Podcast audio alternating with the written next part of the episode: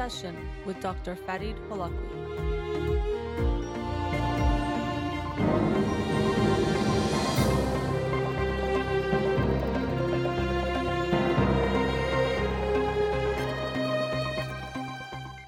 Good evening and welcome to In Session with Dr. Fadi Holakouee. I'm your host, Dr. Fadi Holakouee, and I'll be with you for the next hour here on Radio Hamrah. Studio number to call in 310 441 0555. I'm a licensed clinical psychologist, so you can call in with any questions related to clinical psychology, including any emotional or psychological issues, parenting issues, and relationship issues as well. You can also follow me on Twitter or Instagram, or like my page on Facebook to get updates on the show or suggest topics or books for the program, and the shows are uploaded at the end of each week to my SoundCloud page and podcast on iTunes. Again, the studio number 310 441 0555. Feels good to be back. I didn't do any shows last week, so I'm happy to be back, and we'll jump into the book of the week, which technically is from two weeks ago because I didn't do any shows last week. So there's going to be a lot of books to talk about. Um, before I get started today because there's also a book of the week for last week, which was The Subtle Art of Not Giving a Blank, a counterintuitive approach to living a good life by Mark Manson. Uh, this book was recommended to me by uh, KK. Thank you for that again. Um, and I do always appreciate people sending me recommendations. And this is a book I'd read about, heard about, or you see it at a lot of bookstores. Has obviously a title that catches out to you and a cover that catches uh, your eye. Um, but it was, I guess, that push from KK that finally made me do that. So fingers crossed that people will keep sending me more recommendations um, for books of the week. So thank you again, KK, for that. And then uh, the book of the week for this week, which I'll talk, talk about next week. So the subtle art of not giving a blank. I'll talk about on Wednesday. But then for this week, the book is How We Learn and Why It Happens by Benedict Carey. So that book I'll talk about on next Monday's show. So a little bit confusing. Hopefully it all makes sense. But I'll jump into the book of the week from two weeks ago that I haven't gotten a chance to talk about yet. Uh, and this book was another one that my brother Parham had recommended to me a few months ago. And I'm glad I finally got around to reading it. And that is How to Change Your Mind by Michael Pollan How to Change Your Mind What the New Science of Psychedelics Teaches Us About Consciousness, Dying, Addiction, Depression, and Transcendence. And it was a really fascinating book. I highly recommend it. Uh, definitely on the longer side of the books I've read for the books of the week, over 400 pages, but it was definitely one that I was very interested to keep turning the pages and see what he had to write. So, he, Michael Pollan is a wonderful science writer and in this book, he delves into the world of psychedelics.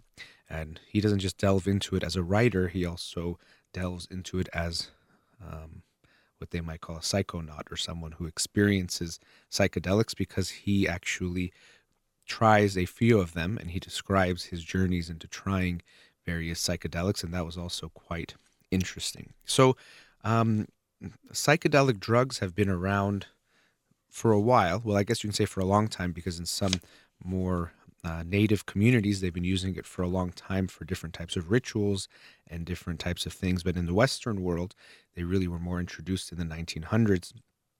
And these drugs, um, there's a few names you maybe have heard of things like LSD or magic mushrooms, um, uh, psilocybin, which is just, which is an active compound find found in mushrooms that make them act in this way. Um, there's also peyote and other drugs as well, like that. But basically, uh, a psychedelic, and even these drugs have gone through lots of names, but a psychedelic uh, is a drug that changes consciousness in some ways. And even that can be a vague term, but in some way makes you see things differently or, or think differently while you're under the influence of them. And drugs like LSD do that. When people are experiencing it, they can see things they usually don't see. They see the world in ways they usually don't see. And it can be quite uh, an intense experience, oftentimes very good, but oftentimes uh, or sometimes what people can experience is what we might call a bad trip. And he talks about that in the book too. Uh, as well. And that's another thing I enjoyed about the book was that he didn't seem to be pushing an agenda. He was sharing the history and the science and his own experiences with the drugs that were more recent.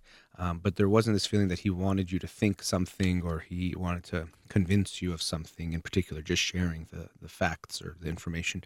And so the book starts with the history of psychedelics. And that part was very interesting to see. Because I think when we think of drugs like LSD, or also called acid, it has a it brings a lot of connotations with it, a lot of maybe judgments or ways you think about um, those drugs, mostly negative. And he gets in the history of how this image was created, particularly in the 60s, by pioneers, or I shouldn't say pioneers because he seems like the pioneer. Timothy Leary is a name you hear a lot associated with psychedelics for the work he did at Harvard, but he was also very outspoken and in some ways probably put too much attention on himself and then negative attention on psychedelics, which has left a lasting impact and effect on how we think about them because they were being researched quite regularly, or there was lots of studies looking at the effects of psychedelics on treating things like addiction, alcoholism, um, depression, people dealing with end of life for example, if they have a terminal diagnosis of cancer. Uh, there's lots of research that was being done, but then because of the backlash that these types of drugs received for several decades, they disappeared, or the research disappeared, or went underground as these drugs became illegal. But now there's been a resurgence uh, quite recently where people are starting to research them again with some promising results. So it's interesting because psychedelic drugs can, in a way, open your mind. That's something that people experience when they're on them. But I think it's important for us to have an open mind when we look at psychedelic drugs and their potential for healing or for helping people who are suffering or just helping everyday people um, live a better life or create a new perspective. Because when we hear a drug like LSD or think of a drug like LSD or even MDMA, which, as Michael Pollan mentions, is not quite considered a psychedelic by most people, but has similar effects for some people. But we might some people might ca- characterize it as similar. MDMA would be ecstasy, or what now uh, is the main ingredient in a drug like Molly, um, which is being used or is being studied in treating PTSD and doing actually quite well. But when we think of these drugs, because they are used recreationally and because they have these negative connotations that we might have that are associated with them, we can very easily write them off and think, okay, come on, how can LSD, how can dropping acid be something that helps someone heal? And it's these judgments that can very often get in the way of really seeing what's there and if, is, if there is any potential benefit. Because when a drug becomes illegal, uh, for example, in the United States, people assume something about it. And this is similar to what we see with something like marijuana, where my whole life, until just very recently, marijuana was illegal. And so, because of that, people assumed it has to be really bad, or, for example, worse than cigarettes or alcohol, when I actually don't think that's necessarily the case. All of those drugs have different effects and impacts, but we assume that because marijuana was illegal till just recently here in the United States, it somehow has somehow has to be worse than them. But when you look at the physical effects, I think it's very clear that smoking cigarettes is far worse than using marijuana. And there's negative effects that alcohol have or has, but because it's been legal, we think of it in a different way. So we have to try to have that same approach to something like psychedelics. Because if I told you there was a new drug that was helping in the treatment of depression, you'd probably think, okay, that's great. Let's see what it can do. But then when you find out it's LSD or a drug that you've heard people use recreationally, you tend to think of it in a different way and maybe you'll write off that research.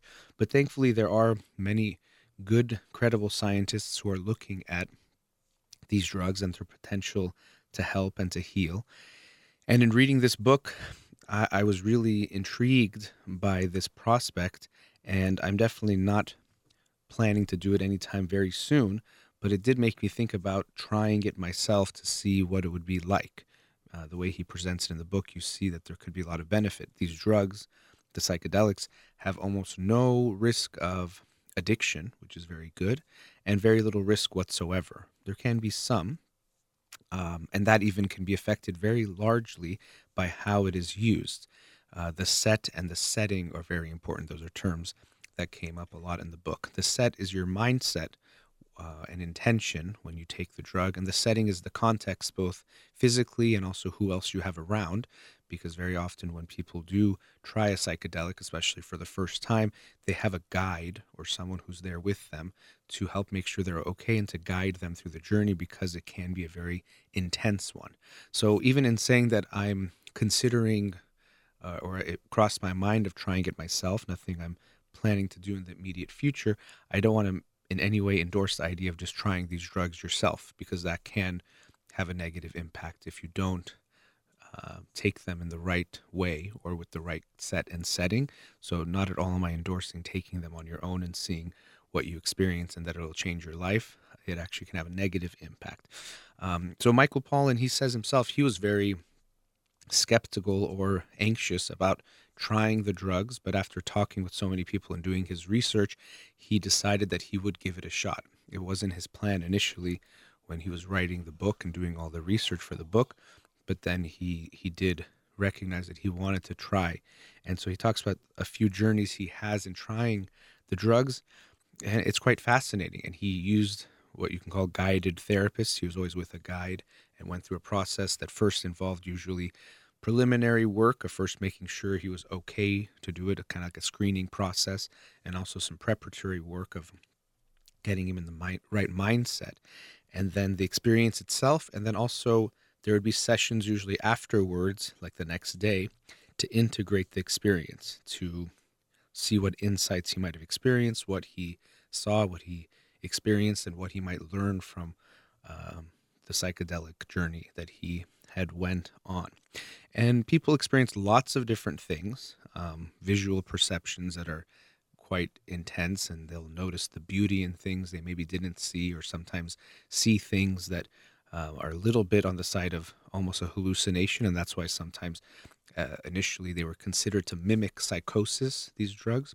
Uh, even he talks about um, when he was on one of these journeys where he took a psychedelic drug and he went to the bathroom and he describes even his urine looking like like a stream of diamonds coming out into and going to the toilet or the yeah the toilet and splashing in a way that was also beautiful which is quite interesting almost funny but um, not an uncommon experience that people have on these drugs to see things in a remarkable way that usually we see as mundane or experiencing uh, something that might be bordering on a hallucination but one thing that you commonly see people experience on these drugs is that their sense of separateness from the rest of the world, whether you want to call that ego or sense of self, it starts to disintegrate.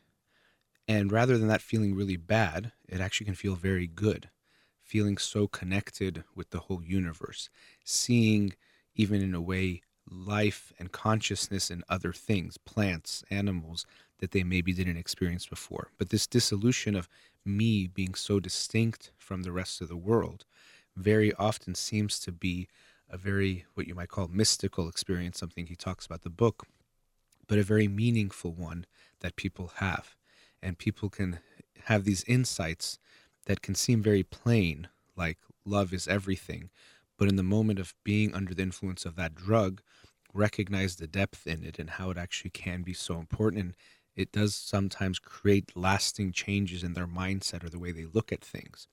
Or, for example, uh, he talks about the treatment of things like addiction, where sometimes people who had issues with smoking, they've done some trials, and after one time of using the psychedelic drug, they stopped smoking um, quite remarkably. And smoking is a very difficult drug to quit, but they had some pretty good success rates for treating addiction also for treating um, treatment resistant depression. And usually, what that means is where one or two, or at least I think two treatments have been tried, usually medications and therapy, but the person has remained depressed. And sometimes people saw a change, sometimes feeling happy for the first time.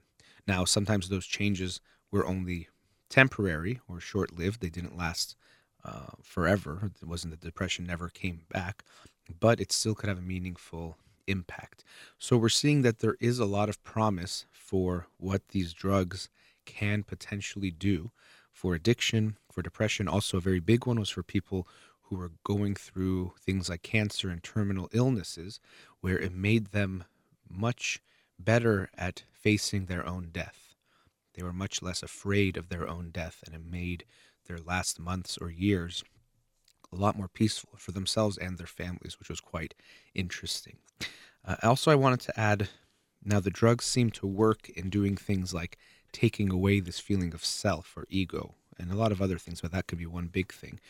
But we also see that people who are master meditators, those who have meditated for years and for many, many hours, they've done research on the brains of these people and they found it actually is similar to the brains of someone who is taking one of these psychedelic drugs. That there is this uh, being very present in the moment, but also this loss of self that can be seen uh, similar in these brains. And I thought that was quite interesting. So these drugs aren't necessarily all bad, but maybe it's trying to accelerate something that we can naturally do on our own, which we should also consider that through meditation, maybe we can achieve this type of a state without having to add a chemical to our brain and body. But also, the book makes it very clear that we shouldn't think of these chemicals as so negative as maybe we do. And even for me, when I hear of LSD and acid, I think of something that's going to cause brain damage and really hurt someone, but this might not be the case. So I'm happy these people are doing research and they're continuing to do research, and it's becoming um, less stigmatized because it was for several decades to do research on psychedelics. But we are moving towards looking at this with science and rigor and trying to figure out what it is that these drugs can do and, of course, what they can't do. It's not like any one drug is going to help everything, or if it's helpful in depression, it just cures it altogether, but that it could be helpful for some people, and we should make sure we don't leave any stone unturned, or in this case, any mushroom unturned to see how it can be helpful in helping people with various uh, issues or things they're dealing with. So, really interesting book. Highly recommend it. How to Change Your Mind by Michael Pollan. Again, a big thanks to my brother Parham, who really recommended and pushed me towards reading this book. So, I hope you will read it too. And probably after the break, I'm going to talk a bit more about this idea of the sense of self and how uh, it's not all bad, but it can really lead to a lot of suffering. And this is one way the psychedelic drugs seem to be meaningful or create meaning for people when they experience it. So I'll talk a bit about that after the break. You're listening to In Session with Dr. Fadi Holakouee. We'll be right back.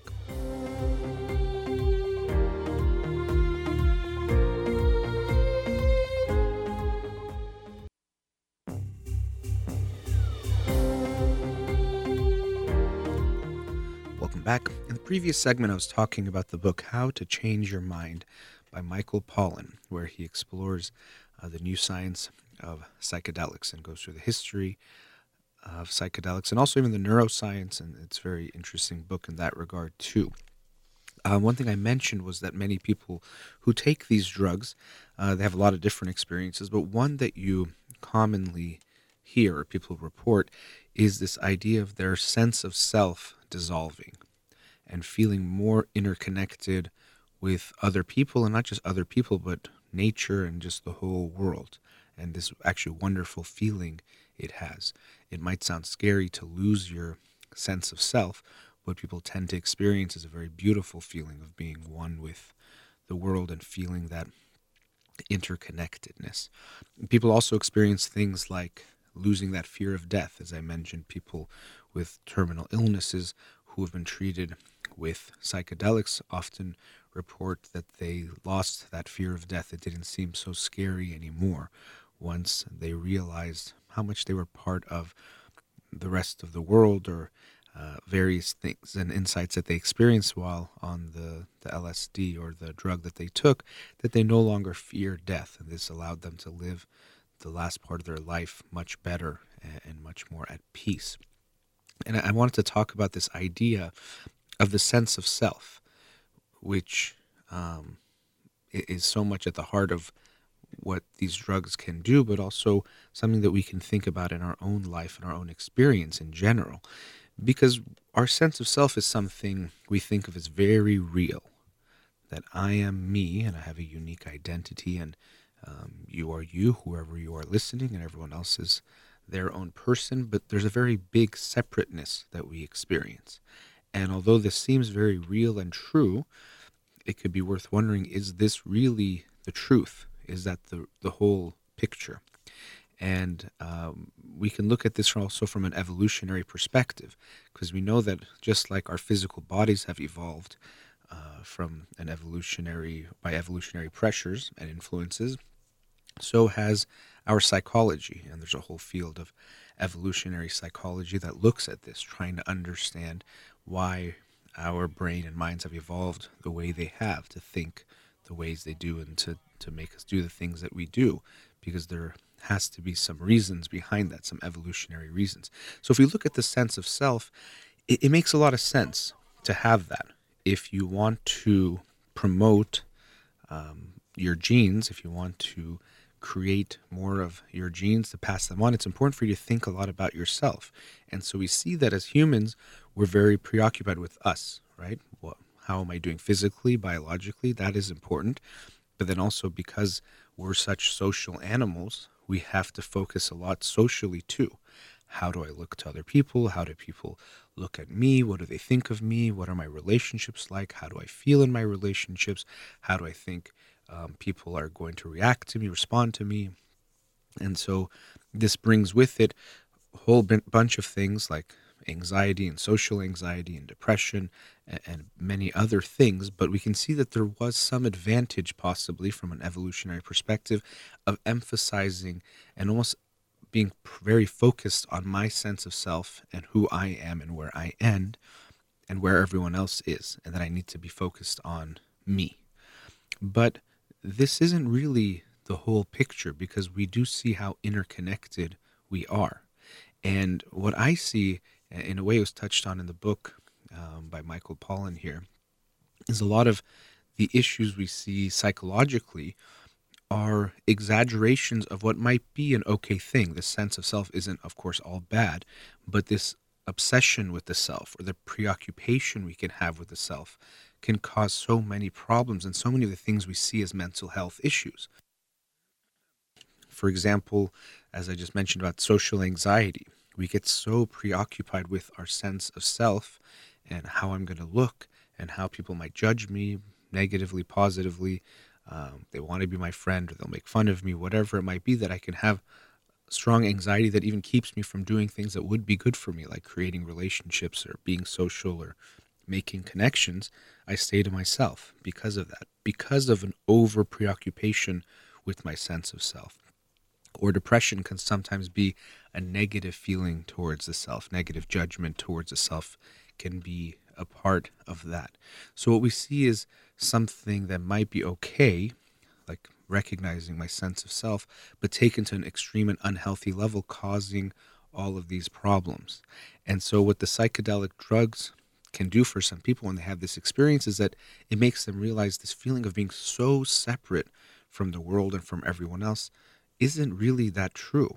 And I think there actually is a lot of truth to that.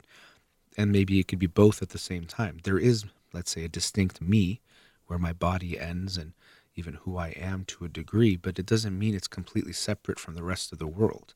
At every level, if we look at it from chemistry or atoms, I'm breathing out atoms that right now Amir is here in the studio, his breath might take in while we're here. And in the larger scope of the world, that's going to be happening a lot, or even where my cells are changing and my skin changes and it probably goes into the atmosphere in different ways and is interacting in different ways. So this feeling of me being so separate, being so not everything else, isn't so clear where that line is, even though in my brain it can seem so clear that there is a me that has to be so different from you, or that has to be so distinct from you.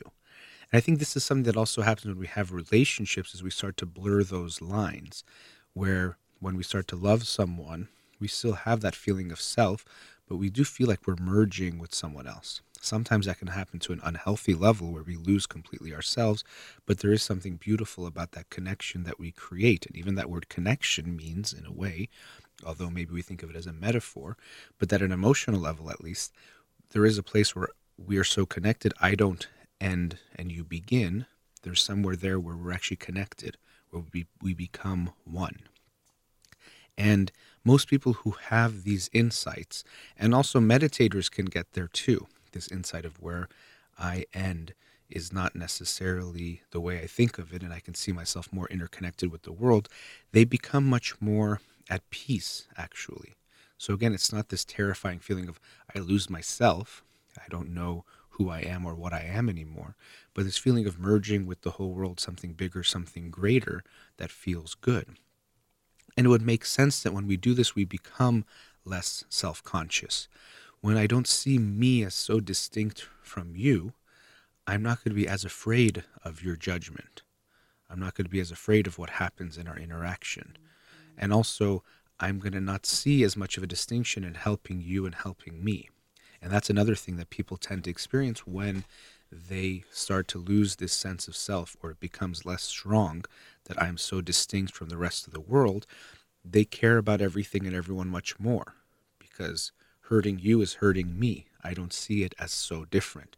So, how could I hurt you intentionally or, or unintentionally? Or how could I wish harm upon you and that is still me? It's almost like we're seeing the whole world as one organism. We're all connected. There isn't such a big distinction. So, I think there is a lot of value in moving towards this feeling of losing that sense of self that feels so strong that makes us so focused on so many things, including this feeling of I have to make sure I'm so special and unique and that everyone sees that, that I have to shine above everyone else, which I think you're seeing more and more in this generation, but feeling like I have to stand out because I don't want to just be part of the rest. But I think we can actually realize there's a wonderful feeling in being part of this world, of being connected to it. And I think psychedelics maybe can help people have that experience, but I don't think it is the only way. I definitely think through meditation we can experience that, but also just to think about this idea that this concept of the sense of self that seems so strong and real, like it is such a given that I am me and you are you, and there's such a distinction between us, that we can start to dissolve that a bit, to see that interconnectedness and recognize that there isn't such a separation between us. And we can interact in a way that also reflects that. And I think it allows people to live their life much more comfortably and freely when they do that. When we see that I don't need to be attached to my sense of self. I like the phrase that came up a few times in the book, people talking about uh, psychedelics and what the experience can do, but they talk about the prison of self, like this prison in our own mind that we can feel stuck in this prison's prison of self where we feel stuck in who I am and what I am and judging ourselves negatively, of worrying about the future, which is anxiety, or being sad about the past and having regret about the past. That's depression and not staying in the moment. And we can get very much caught up in this prison of self and the pain of that. But we can let ourselves out. It is a self imposed prison, this prison of self which might sound obvious because it's a prison of self, but we might think we're so stuck in it that there's no way out. But there definitely is. And we can let ourselves out to recognize I don't have to stay stuck in me, in my own brain. I can be connected to the world and to others and recognize I don't have to be so preoccupied in this way. So it's up to each and every one of us to recognize this idea of self, but also realize that it could become a prison. And we have to make sure we don't let ourselves get stuck in that prison where it takes away from our life and who we are and even our relationships with other people. That we, when we lose that sense of self as being such a strong attachment, it becomes a lot easier to be loving to all those around us. First to yourself and to loved ones, but then even to the world at large. And I think that's something we hopefully will all strive towards. All right, going into our last commercial break. Studio number 310-441-0555. You're listening to In Session with Dr. Fadi Holakouee. We'll be right back.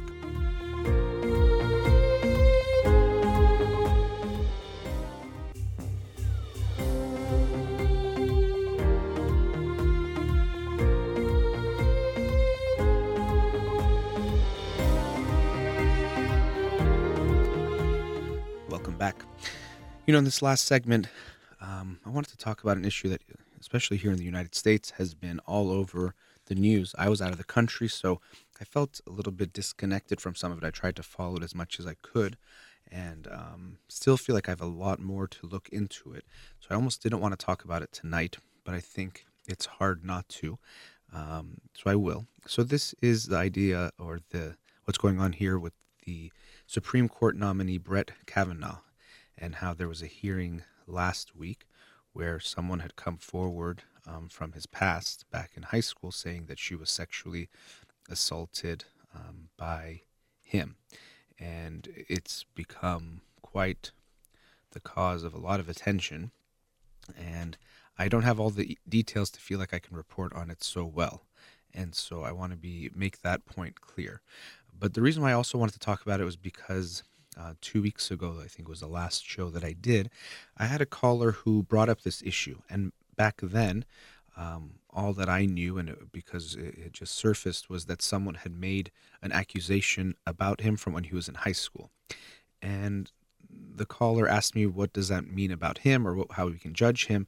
And I didn't like some of the things I said in hindsight um, because I was maybe undermining too much this idea that if it was in fact sexual assault, that that wouldn't be a big deal.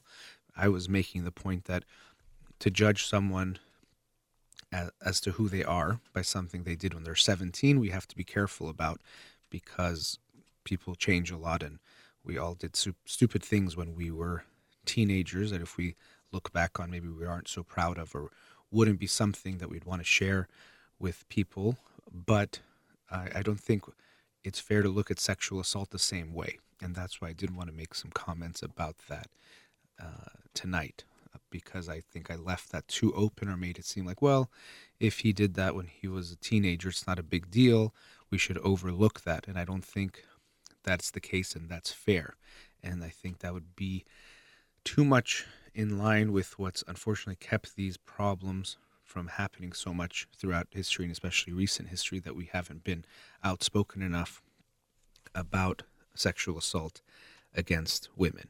So I still do think that yes, when you look at someone who's 16 and 17, I wouldn't say if they did something bad, that would mean that they shouldn't, let's say, hold a job or hold any kind of power. But there are certain things that are more important, and of course, certain positions that are very important. And here, the Supreme Court is the highest legal um, station you can have is to be a Supreme Court judge. So these people need to be scrutinized at a different level than other people. And sexual assault is something that we should take very seriously and not at all make it that we can say, well, boys will be boys. So if he did this, it's okay. And unfortunately, that is some of the response that it is getting. So to begin with, um, when you talk to women. And I also might want to make it clear here I am as a man talking about what women go through. Um, but I can only speak as a man on this, but I want to make that point clear that I know that I can try to talk about it, but never fully understand what it's like. But when you talk to women and, and really hear about their experiences, you see that what is so painful is that almost every one of them has something that they've experienced. Now, it might not be a full on sexual assault, but unfortunately, that is much more common than most people would like to think. But some level of sexual harassment or being made very uncomfortable uh, in school or in the workplace in ways that are really not acceptable. But also, you unfortunately will often hear the feeling of powerlessness, that there was a feeling that there wasn't much they could do rather than try to avoid it or ignore it or try to remove themselves from a situation at best, but they really didn't have much of a choice. And I think we have to look at how much a part of our culture this is, how accepted it is for men to act in a certain way, especially men in power, that it's almost expected, uh, accepted, allowed, and something that just we have to deal with or women have to deal with is that this is going to happen. And I don't think it's okay for us to just accept that and to stop there. We have to recognize how wrong it is and make it very clear that we're not okay with this. That if you say you care about human rights and women's rights, this is part of that issue. That we have to look at this very seriously and say, this is never okay. It's never just boys will be boys, and we should accept that they're going to do that. We have to look at the bigger culture and what we're creating when we say that, that maybe it is okay. Or if you're a teenager and you do these things, well, then it's okay. although we see that men do it and they get away with it also. But this idea that it's ever okay is something that we should make very clear to our boys and our girls from a young age in a society that we're not going to accept or tolerate these things. And as a psychologist, I get to hear lots of stories of people who have been um, just abused, assaulted in, in various ways. And then in my personal life, too, sometimes you talk to people and I've heard some recent stories um, from people just, and it's heartbreaking to hear what they have gone through. For example, in their professional life, someone who has worked hard and studied and is very capable, but then enters the workforce and is somehow treated as less than or disrespected in a certain way, doesn't get the same opportunities because of their sex, because they're a woman, because their male employees and counterparts treat them differently and even sometimes treat them in very disrespectful ways. And it's something that I think it's hard for a man, for myself, to imagine because it's not something that ever crosses my mind. I don't have to think about this when I enter a workforce or was in, was in school or went somewhere. This idea uh, of sexual harassment, although it does happen to men too, Usually the perpetrators still other men, but it can happen even by women. But the majority of the cases are, are that women are the victims. But it's not something I even think about. I have to worry about these things. But when you look at women, you see that almost all of them, when they're, for example, getting a new job, they're, of course, as anyone is going to be maybe nervous, excited about starting the job and the challenges and what it means for their career and whatever else those things are professionally. But almost every woman you talk to will also talk about the preparation they do to try to prevent sexual harassment or assault from happening in general, but even when they enter a new job. If they have managers who are males or a boss who's a male, how they almost have to be ready for this to see what's going to happen. Or just that not knowing is my boss going to be one of those bosses that acts in this way towards women? And then what am I going to have to do? Or how will I prepare myself for this? Maybe I'll wear a wedding ring to let people know I'm not even available. Maybe that'll create some protection for me. Or what else c- can I do to do this? And that's something that I never have to think about, but I don't even realize it's not something I have to worry about because I never had to think about it. But when you talk to women and their experience, you see how common this is that it's just essentially a part of their thinking, a part of their mindset when they're entering really any new place or just in general, that they have to constantly be aware of these types of things. And I think that's very sad and something we should really think about and ask ourselves is this okay? Is this the type of society we want to accept or can say is, is okay for us? And I think the answer should clearly be no. This is not okay. And um, people have their reactions to things like the Me Too movement. I think it's definitely a very good thing. Now, one thing people will talk about a lot is, well, now anyone could just say anything. And is false accusation something that can or even does happen? It, does. But I think the much bigger problem is people not being able to report. Or something you've heard even in this case where um, Christine Ford has come forward now to make this accusation. Why didn't she say anything earlier, or she owed it to us to say something earlier? But we don't know, or I think most people are not aware of how difficult it is for a woman to come forward and make these types of claims, to report something like this that happens. Even hospitals will often report or will um, act in ways that are very mean to a woman who comes forward saying they were raped. And the woman is going there to get treatment and also to get tested and to gather evidence. They have things like rape kits here in the United States to gather evidence um, for that. But many women have reported that they went when they went in, there was a feeling of being blamed for that, or that maybe they were pretending that it was rape. And imagine you've gone through something that's potentially the most traumatizing thing you've ever experienced, and you go somewhere where you're supposed to be helped by uh, basically caregivers in a sense in that moment, and they're treating you like you're the problem or you're doing something wrong. But women face lots and lots of problems when they try to come forward, from potentially losing their jobs if it's a, a boss or employee, um, to legal issues, to shame. I can't tell you the number of times I've worked with families that they tell me that when I was a kid, uh, someone in my family touched me or did this to me, and I went to my parents or I went to my family and they blamed me, or they completely denied it, or they made me feel like the problem, that somehow I caused it, or that I was completely lying and making it up. The number of times I've heard stories like this where someone comes forward to their family, again, the people even more than, let's say, a hospital and doctors who are supposed to love you and care for you and nurture you and protect you. And you tell them that someone has hurt me and violated me in one of the worst ways imaginable, and their response is negative, puts you down to make you feel bad. You're the problem, you're the issue, you're making it up, you're crazy, whatever else it might be. And even still encouraging them to spend time with that family member, which is just crazy. But I've heard so many of these stories that I can assure you that it is very, very common and, of course, very, very unfortunate. But when we think it's so easy for someone to just come forward when they've been hurt, we have to realize how incredibly difficult it is and the challenges they face. And this is another area we have to be aware of. Not only um, that we don't accept this kind of behavior from men, but that our response is different.